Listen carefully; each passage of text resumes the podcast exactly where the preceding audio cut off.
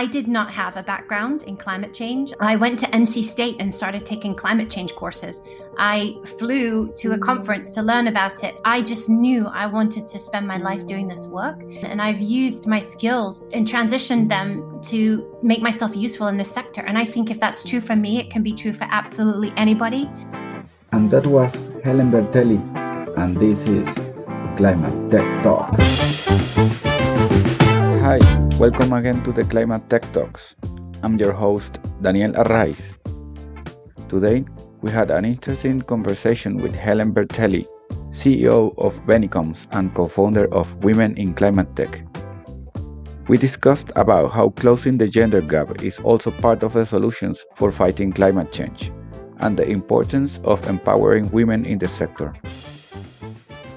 Additionally, we learned how she managed to transition her marketing and PR career to a more meaningful aligned venture by working with clients like the Climate Service. And lastly, we reviewed Women in Climate Tech growing community and plans for the future.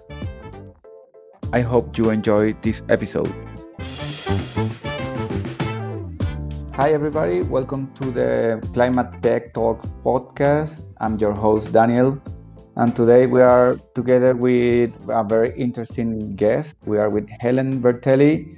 She's the co founder of Women in Climate Tech and the CEO of Benicom. Welcome, Helen. Thank you. Thanks for having me.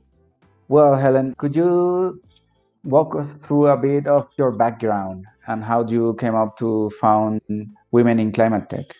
Yes, of course. So I have a long history of marketing and PR in complex B2B professional services clients mostly. And through my career, I had had some access to solar power and renewable energy and carbon trading projects. And I just always loved that work and I was always fascinated by it, but never really focused my career on it. And really, several years ago, I, I thought to myself, I, you know, I, I wanted to make a difference. I wanted to make a change. I wanted to make on cl- work on climate change. Um, and I did not know if there was going to be anybody who would pay me to do the work, but I just knew it was. I, I had had talents, I had experience. I wasn't a climate scientist, but I wanted to find a way to make a difference. Um, so I flew on spec to a conference of uh, climate change officers um, just to go to some sessions to start learning, to start meeting people.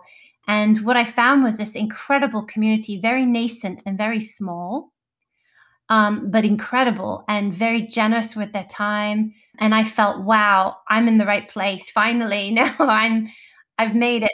This, is what I want to spend the rest of my life doing. And um, soon thereafter, I um, had had formed Benicoms, my PR and marketing firm, and I started picking up clients in the space, one of whom was doing a lot of work on the TCFD, the Task Force for Climate Related Disclosure Framework.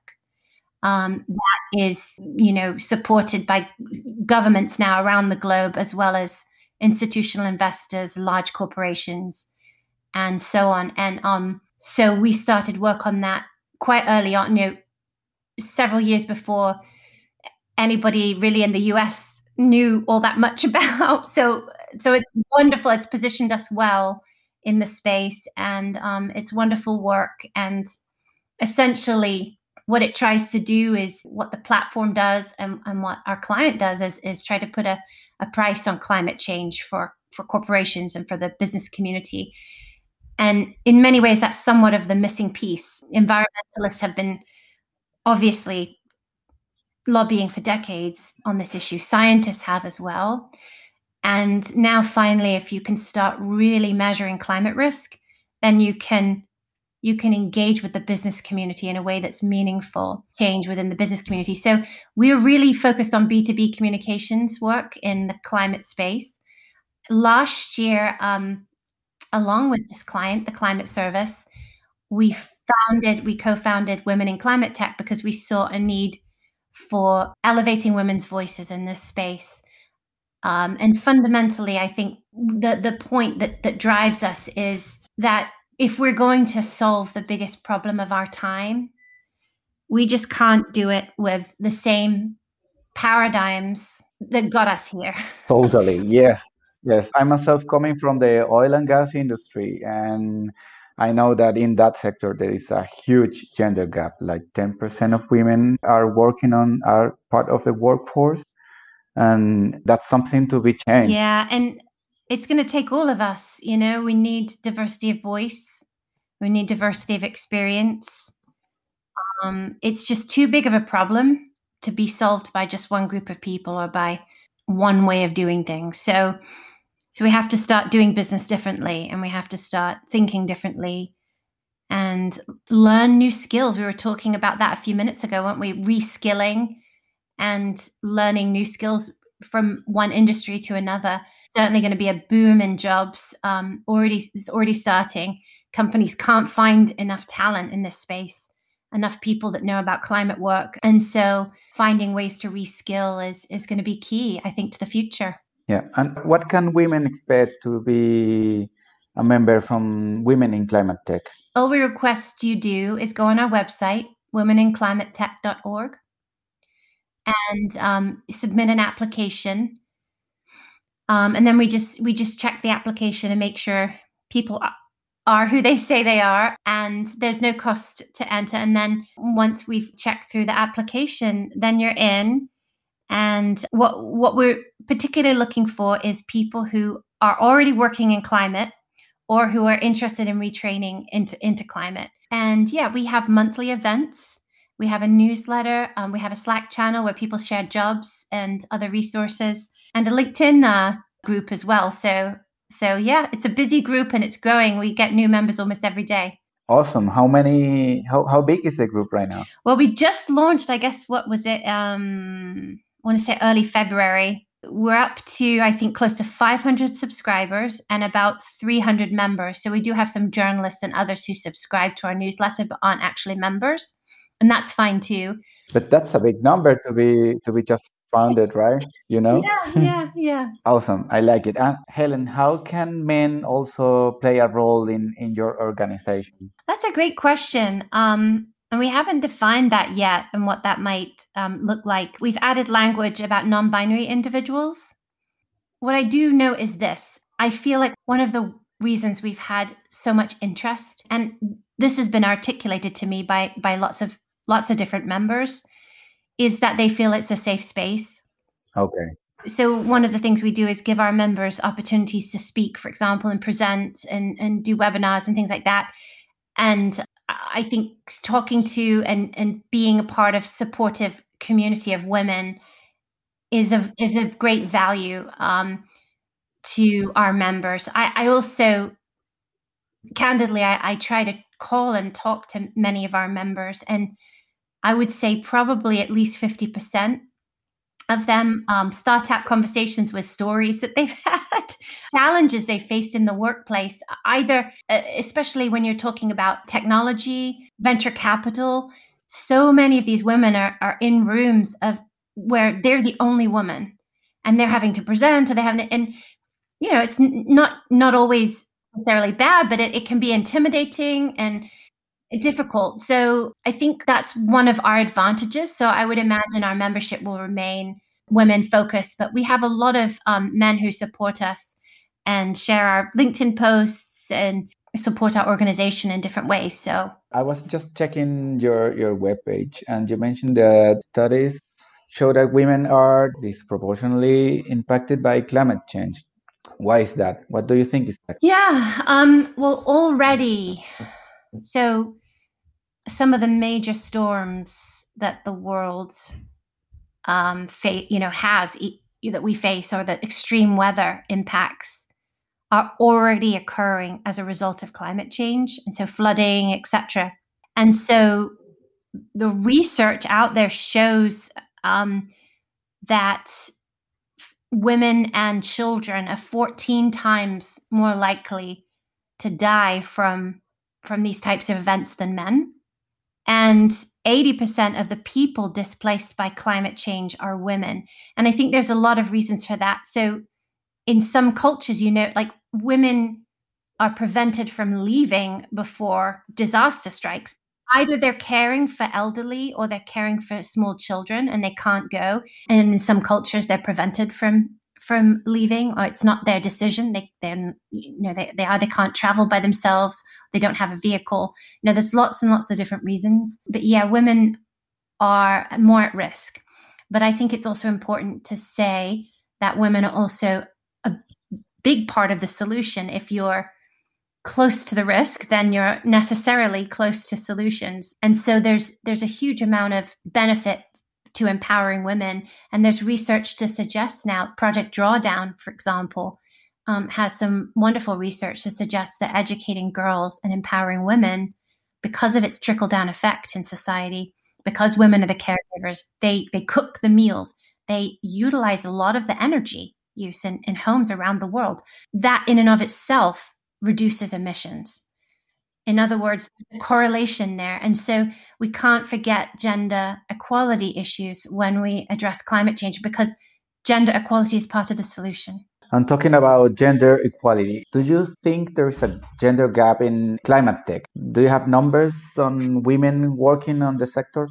Yes, I, you know, certainly, and I think it's it depends on the field. I do know in the solar power industry, I think women make up about a quarter of the solar power awesome. industry as a whole, which is obviously a lot higher yeah. than uh, oil and gas, but but still we've got a long way to go. Women in climate tech, our, our moonshot is fifty percent representation in, at every table. So.